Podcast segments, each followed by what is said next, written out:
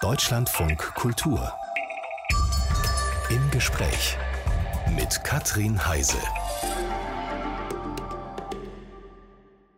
Einen guten Morgen wünsche ich. Wir wiederholen heute ein Gespräch mit Ina Millert. Ina Millert war im Juni 2019 unser Gast. Die Zeitschriftenredakteurin hatte damals nämlich gerade ein Buch veröffentlicht, und zwar ein sehr persönliches Buch. Ein Buch, in dem sie den Tod ihrer Tochter schildert. Inzwischen ist er 14 Jahre her und Drogen spielen eine große Rolle, Depression. Und Ina Millert schildert sehr persönlich ihre Trauer in diesem Buch. Bei der Begrüßung sagte sie, sie freue sich sehr über die Einladung und da habe ich nachgehakt. Wenn Sie sagen, Sie freuen sich, dass Sie hier sein dürfen, an einem Morgen, wo ich ja in diesem Gespräch viele Ihrer Wunden wieder aufrühren werde, wo Sie wissen, dass Sie diesen ganzen Schmerz, den Sie da geschildert haben, auch in dem Buch, den Sie durchlebt haben, dass der wieder hochgeholt wird. Wie wachen Sie auf an so einem Morgen? Ich bin schon ein bisschen aufgeregt, aber durch das Buch habe ich die Geschichte ja häufiger erzählen müssen, erzählen wollen. Und also es wirft mich jetzt nicht um. Es ist schon so, dass es mir tendenziell ein bisschen schlechter geht, aber es ist in Ordnung. wenn Sie sagen tendenziell etwas schlechter, dann heißt das aber, dass es immer wieder Morgende auch gibt, wo es Ihnen einfach gut geht. Es gibt Tage, wo es mir gut geht, ja. Ina Millert hat ihr Buch Tagebuch einer Sehnsucht genannt, wie ich meine Tochter an die Drogen verlor. Tagebuch einer Sehnsucht, Frau Millert. Das war ja auch im wörtlichen Sinne gemeint. Sie zitieren nämlich viel aus dem Tagebuch ihrer Tochter Lea. Das hat die vor ihrem Tod, ich glaube, über viele Jahre geführt. Wollten Sie sie selbst zu Wort kommen lassen, dass sie sich quasi selbst so ein bisschen erklärt? Ja, also ich finde, dadurch, dass man die Tagebücher hatte und über, also es waren drei Hefte, die sich über drei Jahre zogen, konnte man also vieles verstehen, also warum sie zu den Drogen gekommen ist mhm. oder wie sie immer tiefer reingestürzt ist. Und ich weiß es ja nicht. Ich weiß mhm. es ja nur aus den Tagebüchern eigentlich. Und ich würde sie so gerne fragen und habe es dann versucht mit ihren Freunden, ob die mir noch was erklären können. Aber die sind auch weitergegangen mit ihrem Leben und die erinnern sich nicht so sehr, wie ich mich fürs Buch hätte erinnern müssen. Von daher fand ich das als als Stilmittel eigentlich ganz, mhm. ganz angebracht. Sie haben das zwölf Jahre nach dem Tod? Ja, aber das ist ja ein mhm. längerer Prozess. Sollte das Buch eine Warnung sein oder was, was sollte dieses Buch jetzt bewirken? Oder sollte es überhaupt was bewirken? Müsste ich jetzt im Nachhinein vielleicht hinein interpretieren, eine Warnung? Also, dass es kein Ratgeber sein wird, war ja klar, weil was soll man raten? Ja, jeder steckt in der Situation irgendwie anders, wenn er denn da reingerät. Also ich wollte einfach die Geschichte erzählen. Und aus Feedbacks, die ich so auf, aufs Buch bekommen habe, ist eben genau das eingetreten, was ich mir hätte wünschen können, dass sich Leute sagen, schön, dass sie mal die Wahrheit ausgesprochen haben. Sind es vor allem Eltern? Es sind Eltern, ja. Mhm. Sie haben auch an Eltern gedacht als Leser? Ich habe an Eltern gedacht und ich hätte mir eigentlich auch noch vorstellen können, dass es auch Kinder in dem Alter lesen, aber ich glaube, das funktioniert nicht. Also einer meiner Testleser, der Sohn vom Kollegen, der hat gesagt, ihn würde das eher abschrecken als zum Beispiel Christiane F., die Kinder vom Bahnhof Zoo. Das Buch von Christiane F., die Kinder vom Bahnhof Zoo, das ist auch ein Thema für ihre Tochter gewesen. Es war, es muss, die beschreiben das so, dass es der Auslöser war oder was ja, der Anlass, also nicht die Ursache, aber der Anlass, dass die, sie Lea schrieb ja dann auch, ich bewundere die so. Hm. Und die hat's gut die hat Drogen, die sie ablenken.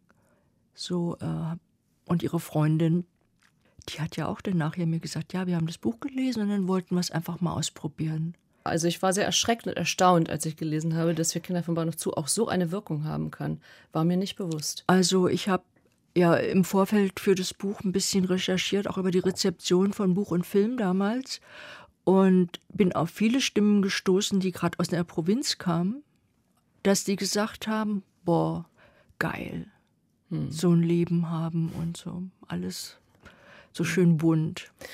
Da merkt man, dass das, was man für die einen vielleicht so aufschreibt, auf andere eben ganz anders wirken kann. Deswegen eben auch, ja. was Sie sagen, ne? dass sie das so, dass sie jetzt nicht so eine Wirkung eigentlich erzielen wollten, sondern es sich vor allem. Nein, aber im Nachhinein hat sich das so rauskristallisiert, dass eben auch Frauen mir geschrieben haben und äh, gesagt haben, als ihre Tochter gestorben ist, hat der Therapeut zu ihnen gesagt, seien Sie doch froh, ein Problem weniger. Und ähm, solche die sehr viel Diskriminierung erfahren haben. Und ja, im Nachhinein denke ich, ist es vielleicht eine ganz gute Idee, den Leuten zu sagen, es kann jedem passieren. Mhm. Ja, man sitzt ja so auf seinem hohen Ross und denkt, ja, ich doch nicht. Meine Kinder nicht. Meine Kinder doch nicht. Und ich bin doch so toll und so klug und alles und hab alles. Und mein Kind wird doch mal. Na, vor allem denkt man, man kennt sein Kind. Man denkt ja, man kriegt es mit, wenn etwas passiert. Lea war 18, als sie starb. Ja. Und sie hatte eben, die haben es glaube ich auch ein paar Jahre eben Tagebuch geschrieben. Hatten Sie eigentlich vor dem Tod schon in das Tagebuch geschaut? Ich hatte auch da schon mal geguckt, ja. Mit welchen Gefühlen? Weil Tagebuch ähm, ist ja eigentlich etwas quasi verboten. Ja, aber es war, es war ja alles schon so, ähm, so grenzwertig. Und ich wusste ja, dass sie Drogen nimmt. Und wenn sie dann weg war und, und ich mir Sorgen gemacht habe, wollte ich einfach gucken, was ist. Und habe dann eben auch so viele Sachen gelesen. Also ich habe das nicht konsequent immer, aber wenn sie es mal, sie hat es ja versteckt und wenn es dann mal lag, habe ich dann schon geguckt. Aber hatten Sie mit ihr darüber gesprochen, dass sie? Ja, sie hat es immer gemerkt. Sie hat, glaube ich, auch mal geschrieben. Mistina hat mein Tagebuch gelesen. Sie hat zwar nichts gesagt, aber ich merke, wie komisch sie zu mir ist. Viele Jahre später, nach ihrem Tod, haben Sie das Tagebuch gelesen. Und dann komme ich nochmal auf den Titel zurück: Tagebuch einer Sehnsucht. Das ist ja also Tagebuch und aber Sehnsucht, auch ihre Sehnsucht und die Sehnsucht ihrer Tochter, beides. Sie, sie haben auch die Sehnsucht, ihre Tochter eben zu verstehen, wie das alles passieren konnte. Ich weiß nicht, ob ich das verstehen kann. Also das hm. kann ich bis heute nicht verstehen. Aber bei dem Titel war ja auch dieses Wortspiel, dass der zweite Teil groß geschrieben ist, dass es eben diese Sucht ist. Und ja, ein Buchtitel ist ja ein bisschen auch ein Marketinginstrument. Also da kann man ja auch nicht so raufschreiben, nur was man möchte. Ja. Ein Buch machen ist ein Geschäft, das ist keine Therapieersatz, keine Selbsthilfegruppe, oder? Haben Sie es auch nicht als solches erlebt? Also war es für Sie nicht auch Therapie? Nein. Es war in dem Sinne gut, dass ich was zustande gebracht habe zu Papier und dass es ein Buch wurde. Also dass es mich bestärkt hat. Aber im Sinne von Trauerverarbeitung oder dass es mir jetzt, dass ich jetzt da rausgehe und sage, wow, jetzt habe ich es gelöst für mich. In dem Sinn nicht, nein. Wir hören ein Gespräch mit Ina Millert. Vor 14 Jahren starb ihre Tochter Lea. Da war Lea gerade 18 Jahre alt, hat Suizid begangen. Und Ina Millert hat ein Buch über den Tod ihrer Tochter geschrieben. Da ist sehr viel von Drogen und Depressionen die Rede. Und ich wollte von Frau Millert erstmal wissen, wie Ina als Kind war? Die war natürlich ganz besonders. Also wie alle Eltern sagen, die war fantasievoll, die war super hübsch, super süß, bis zum Ende eigentlich. Sie war klug und sie war ein bisschen ängstlich von Anfang an. Mhm. Also schon als Kleinkind war sie etwas ängstlich und zurückhaltend. Und sie hatte dann eine Therapie gemacht, weil, also müsste ich vielleicht länger ausholen. Ich habe in der Schule gemerkt, sie war in einer spanischsprachigen Schule, also das war damals die Europaschule.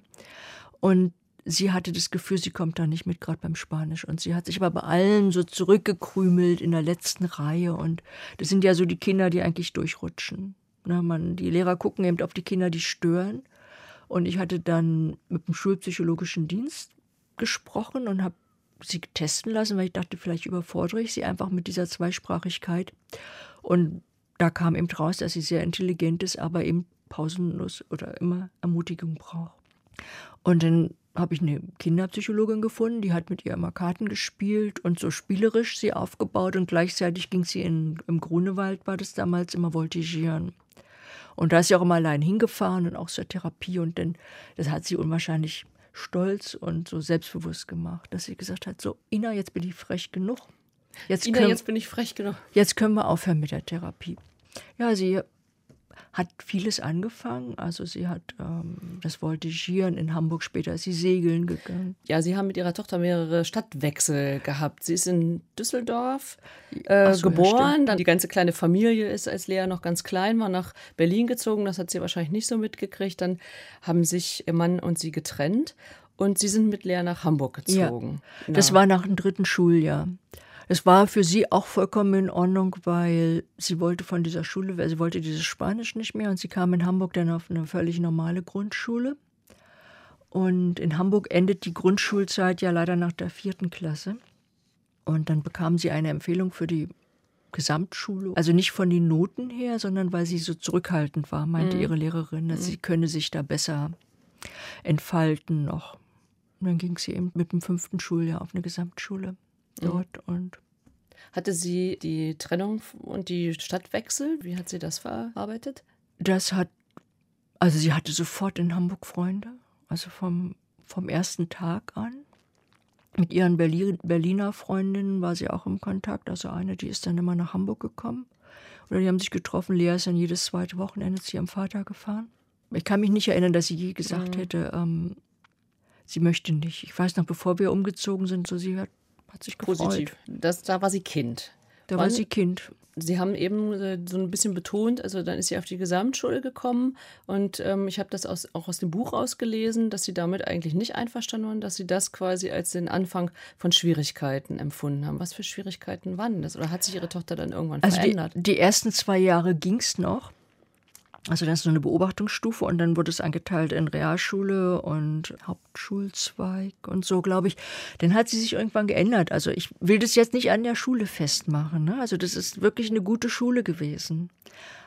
Aber es war damals schon so, dass die meisten eben ihre Kinder aufs Gymnasium geschickt haben. Und ich finde immer, ein unsicheres Kind sucht sich keine Freunde oder Bekannten, die überlegen sind denen sie sich noch weiter unterlegen fühlt. Sie sucht sich eher welche, wo sie selbst groß und stark sich fühlen kann. Also das Kind, glaube ich. Muss nicht an der Schule liegen, war der falsche Freundeskreis. Da taten mhm. sich welche zusammen und dann fing es an mit den Problemen, ja. Was waren denn das für Probleme? Das übliche Schulschwänzen, Stress zu Hause, keine Hausaufgaben machen, ähm, klauen, Unterschriften mhm. fälschen, so dieses, mhm. wo ich heute sagen würde, wahrscheinlich das volle pubertäre Programm. Weil Sie jetzt sagen Pubertät, genau das waren meine Gedanken auch. Man weiß ja als Eltern von pubertierenden Kindern ja auch nicht, wo setze ich am besten eine Grenze oder wo spende ich Trost oder wo bin ich streng.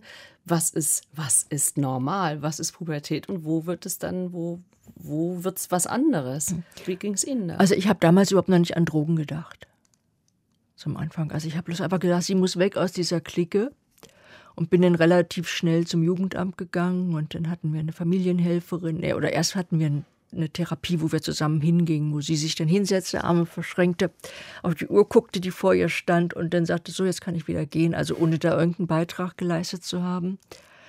Und ich wollte eigentlich, dass sie wegkommt, dass sie auf dem Internat kommt oder aber wenn ich das richtig verstehe, hatten Sie Austausch. Also Sie haben A mit Ihrer Tochter darüber gesprochen, hatten offenbar ein Verhältnis, wo, wo man miteinander zumindest also reden konnte. Und Sie haben auch immer Hilfe gesucht. Sie haben ich nichts hab im, verdrängt. Ich habe immer Hilfe gesucht, ja. Ich war ich stand ja mit dem Rücken an der Wand damals schon, also bevor ich überhaupt eine erste Idee von Drogen hatte. Werden wir jetzt wahrscheinlich auch viele sagen, die lügt, aber ich komme aus der DDR und ich habe keinen Bezug gehabt zu Drogen. Keine Idee. Ich hab, hätte niemals erkannt, wie Cannabis riecht. Also ich bin da vollkommen naiv und blind reingeschlittert. Machen Sie sich das zum Vorwurf? Nee. Also gibt ja keine Elternschule. Geh mal jetzt kiffen oder, oder so. Mhm. Und ich bin mir ziemlich sicher, auch die Leute, die damit Kontakt hatten, dass sie es bei ihren eigenen Kindern sieht es ja ganz anders aus. Wann haben Sie denn äh, das Gefühl gehabt, also diese ganzen Therapien ähm, oder auch die Hilfe, ich versuche da zwar ganz viel, aber irgendwie schlittert sie immer tiefer in irgendetwas hinein. Ähm, wir hatten zusammen Computer und damals gab es ja noch ICQ, weiß nicht, die Alten werden sich erinnern, es war so ein Chat. Und da hatte ich gelesen, ein Chat mit ihrer Freundin, lass uns mal Heroin besorgen gehen. Und da, pff, da habe ich dann ihren Vater angerufen und er ist aus Berlin gekommen und hat sie geschnappt und wir haben dann beschlossen, dass sie bei seiner neuen Familie leben soll. Mhm. In Zypern. Ja, ist vielleicht heute eine Überreaktion, aber man weiß, es ist ja leider so, man kann ja im Nachhinein nicht sagen, hätte Verständnis was gebracht oder nicht. Und sie war dann auch, hat das Schuljahr dann noch in Berlin, also das Zypern war schnell vorbei, sie hat das Schuljahr in Berlin beendet und kam dann wieder nach Hamburg. Also, also weil in Zypern konnte sie auch nicht sein. Da mhm. konnte sie nicht sein, da wollte sie nicht sein. Da hat sie mir immer herzzerreißende Briefe geschrieben. Ina, ich weiß ja, jetzt weiß ich ja erst, dass du es ja eigentlich gut mit mir meintest und dass du mein Bestes willst und bitte, bitte, bitte und lass es uns doch versuchen. Ina Millert hat zwölf Jahre nach dem Drogentod ihrer Tochter ein Buch darüber geschrieben, über das sprechen wir, dass das eigene Kind Drogen nehmen könnte. Das ähm, ist so ungefähr die größte Sorge, die man als Eltern haben kann. Und wenn man das dann feststellt, Sie haben eben gerade von dem Chat erzählt, den Sie gelesen haben. Was hat diese Tatsache, was hat die in Ihnen ausgelöst? Panik. Also es war war für mich das Ende der Welt. Also so wie Sie sagen, die größte Sorge ist. Und wenn man dann noch so unbedarft und naiv in mhm. Bezug auf Drogen ist, wie ich es war, ja, dann äh, dachte ich, da ist jetzt ist vorbei. Jetzt stirbt sie, jetzt hängt sie an der Nadel, obwohl es noch eine Weile dauerte. Im Nachhinein oder heute denke ich, wenn man informiert gewesen wäre. Hätten Sie was ändern können? Ich hätte nichts ändern können. Vielleicht hätte ich, ähm, wenn ich mich mehr mit Drogen befasst hätte von vornherein, dann hätte ich vielleicht anders reagieren können. Wenn ich mich auch mehr theoretisch mit der Pubertät beschäftigt hätte, hätte ich eben auch gewusst, dass Grenzüberschreitungen dazugehören. Bloß andererseits, so tief, wie sie sich da reingeritten hat, glaube ich nicht, dass es bloß, dass dieses Austesten zu Ende gegangen wäre, wenn ich nicht interveniert hätte. Sie sagen, Sie haben öfter gesagt, ich war so naiv und ich kenne mich mit Drogen nicht aus. Sie haben auch vorhin, glaube ich, schon gesagt, Sie sind 1961 in Brandenburg, in der Stadt Brandenburg, in also in der DDR, äh, geboren. Mauerfall, Wende, waren das so Punkte, die in Ihrem Leben ähm, Brüche ausgelöst haben? Ich bin ja 1988 schon in, nach Düsseldorf gezogen. Leas Vater war ja von dort und wir hatten geheiratet und dann durfte ich ausreisen. Das war schon eher ein Bruch als später der Mauerfall, weil der war ja für mich eigentlich egal. Aber den Wechsel von der DDR, von der Vollbeschäftigung, vom, vom Job in so ein Hausfrauen- und Mutterdasein, das war ein Bruch, an dem ich lange zu kämpfen hatte. Also mich irgendwo zu verorten dort wieder, zu mhm. wissen, wer bin ich dort, wo gehöre ich hin, wo, wo ordne ich mich ein. Sie hatten immer ein sehr, sehr gutes und enges Verhältnis zu ihrer Mutter, auch als, als noch die Mauer dazwischen stand, also die, dieses Jahr oder diese anderthalb Jahre. Zu meinen Eltern, also mhm. mein Vater ist ja vor 15 Jahren verstorben. Sie hatten, also wir hatten auch unsere Probleme, um ehrlich zu sein, aber sie hatten immer ein enges Verhältnis zu Lea. Sie sind viel mit ihr verreist gewesen. Und jetzt habe ich auch ein sehr enges Verhältnis zu meiner Mutter. Ähm, wenn Sie sagen, also die äh, Ankunft, das Leben in Düsseldorf war durchaus ein schwieriges, war Lea dann, also die dann 89 vor Mauerfall geboren wurde, war die so ein, so, eine, so ein Anker? Ja, es war, ja, wie soll ich das sagen? Also das war eine Beschäftigung und trotzdem war es schwierig, weil dieses nur Hausfrau ohne Perspektive war meiner Sozialisation nicht vorgesehen eigentlich. Also das kannte ich überhaupt nicht. Da hatte ich keine positiven Vorbilder. Und so diese Spielplätze und so, es war, muss ich mich erst dran gewöhnen. Aber Sie haben sich dann ja auch eine berufliche Zukunft relativ bald dann wieder aufgebaut. Als ich in Berlin dann war, genau, mhm. als ich wieder nach Berlin gezogen bin. Äh, mit Brüchen und Verwerfung im Leben umgehen. Ähm, Sie bedauern Dinge, vielleicht auch Chancen nachtrauern oder dann eben dieses über etwas vielleicht verpasstes traurig sein oder was verlorenem nachtrauern, das ist das eine. Aber Depression ist was anderes. Sie sagen von sich, Sie leiden unter einer Depression. Ja. Also ich denke, ich, von Menschtyp bin ich schon immer der melancholische gewesen und habe dann 96, 95, 96 bin ich dann auch mal zum Arzt gegangen und habe also ich hatte damals die Tagebücher der Sylvia Plath gelesen und habe mich da plötzlich so wiedergefunden drin und habe gedacht, so, jetzt muss man es behandeln. Es war damals noch nicht so wie heute. Also heute ist Depression ja relativ viel im Gespräch und damals war es so, dass dann so ein November-Thema war. Da können wir mal eine Geschichte zu machen. In der grauen Zeit. In der mhm. grauen Zeit. Dabei ist die Depression meist im Frühjahr viel stärker als im November. Und das ist natürlich jetzt, was mich auch relativ beschäftigt durch dieses Buch, dass ich denke, wie viel hat meine Depression Schuld an Leas Schicksal? Ist das so ein Thema, also wo Sie sagen, wirklich Schuld? Gut, man muss unterscheiden zwischen Schuld und Schuldgefühl. Hm. Schuldgefühl habe ich. Und denke, das sieht auch jeder so, dass, und dass viele denken, naja, du mit deinen Depressionen, so wie du immer drauf warst. Was hat Lea denn mitbekommen davon? Also später hat sie es schon mitbekommen. Ob sie es jetzt als Depression damals, wenn sie, als sie dieses Buch geschrieben hat. Sie hat so Kinderbücher geschrieben für sie. Sie hat für, ne? mich, für mich als Geschenk ein Buch geschrieben. Matschi, das war ein kleiner Klumpen aus Matsch, der keine Freunde hatte, bis er Ina getroffen hat und die war immer traurig und dann wurden die Freunde. Also da könnte man im Nachhinein natürlich auch interpretieren, war sie der arme Matschklumpen, der keine Freunde hatte, oder ging es um die Ina, die immer traurig war. Ja. Also es hat sie schon mitgekriegt und sie hat später an meinen Stimmungen mitgekriegt und so.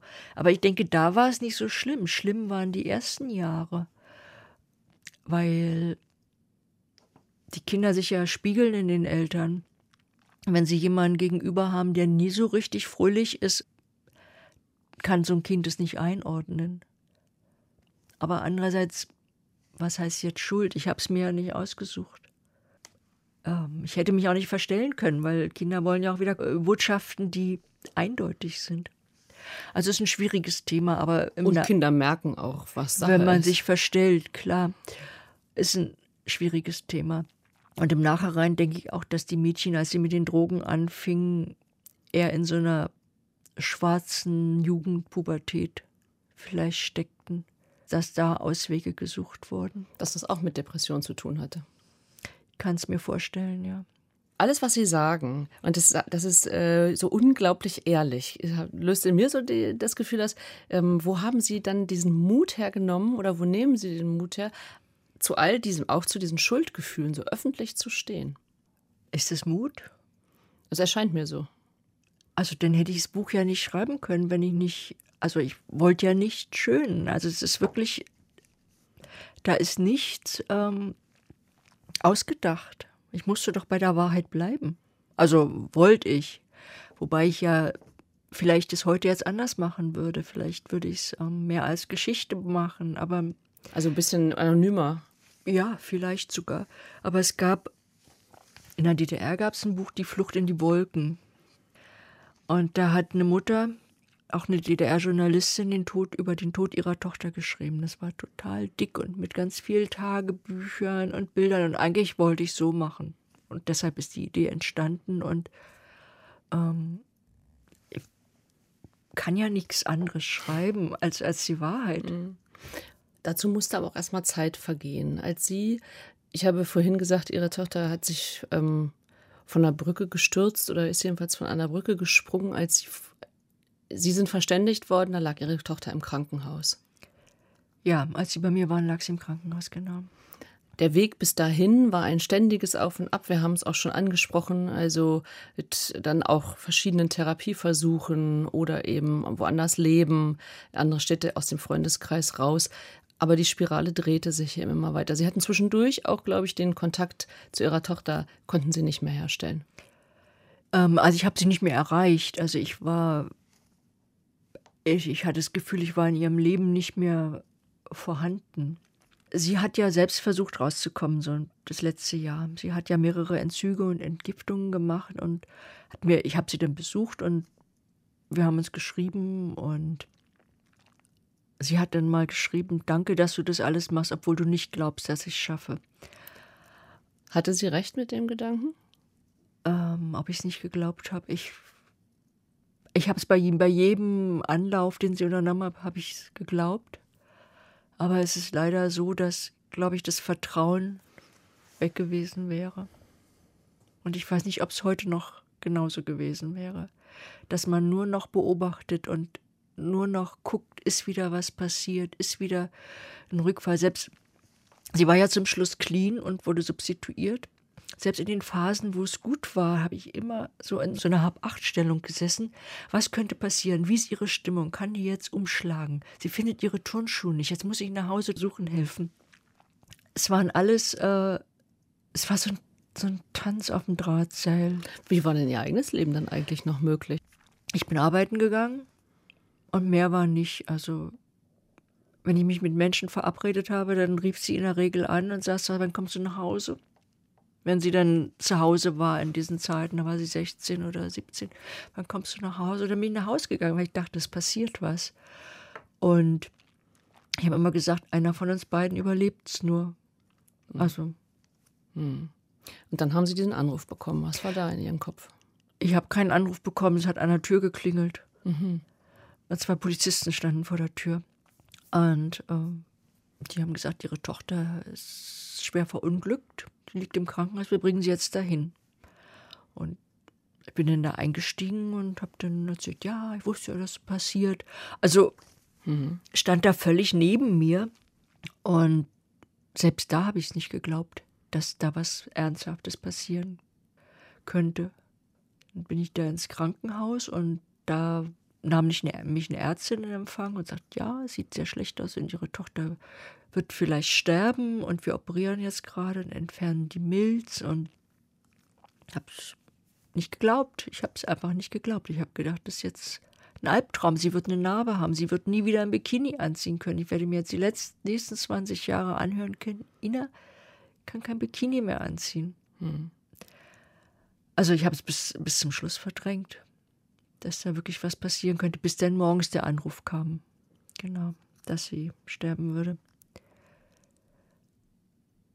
Ab da bin ich dann nur noch wie ferngesteuert, schon dahin gefahren und am Bett gestanden und ähm, also sie war ja, sie lag ja da, so wie man es im Film sieht, so beatmet noch. Also sie atmete noch, sie war noch warm und immer noch gedacht, die wollen mich doch verarschen. Die lebt doch noch. Lea, komm.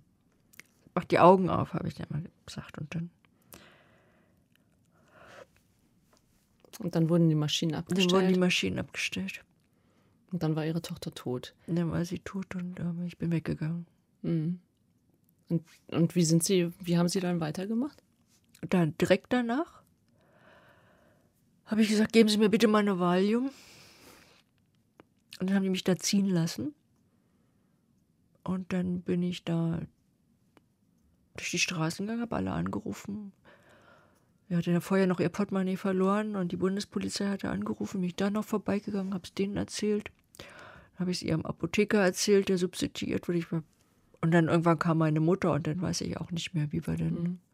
durch die Zeit gekommen sind. Sie haben auch da, Sie haben sich ja immer auch Hilfe gesucht. Also Sie hatten ja vorher schon beschrieben, dass Sie sich Hilfe gesucht haben. Sie haben sich auch da in der Trauerarbeit Hilfe gesucht ich habe sofort danach, also da hatte mir Leas letzte Klassenlehrerin, hatte mir dann gleich so Adressen rausgesucht und über so ein um, Psychologen- oder Therapeuteninstitut hatte ich dann gleich eine Kriseninterventionssitzung und da über dieses Institut auch dann schnell einen Therapeuten gefunden. Dann war ich bei den verwaisten Eltern.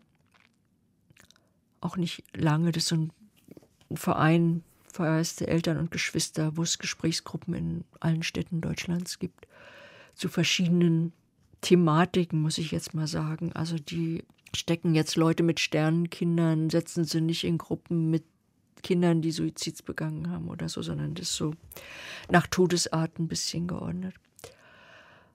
Aber was ich nie gemacht habe und was ich erst nach dem Buch durch Zuschriften oder Kontakte rausgefunden habe, ich habe mich nie mit Gleichgesinnten so getroffen oder ausgetauscht. Ich habe irgendwie gedacht oder gemeint, das allein durchziehen zu müssen.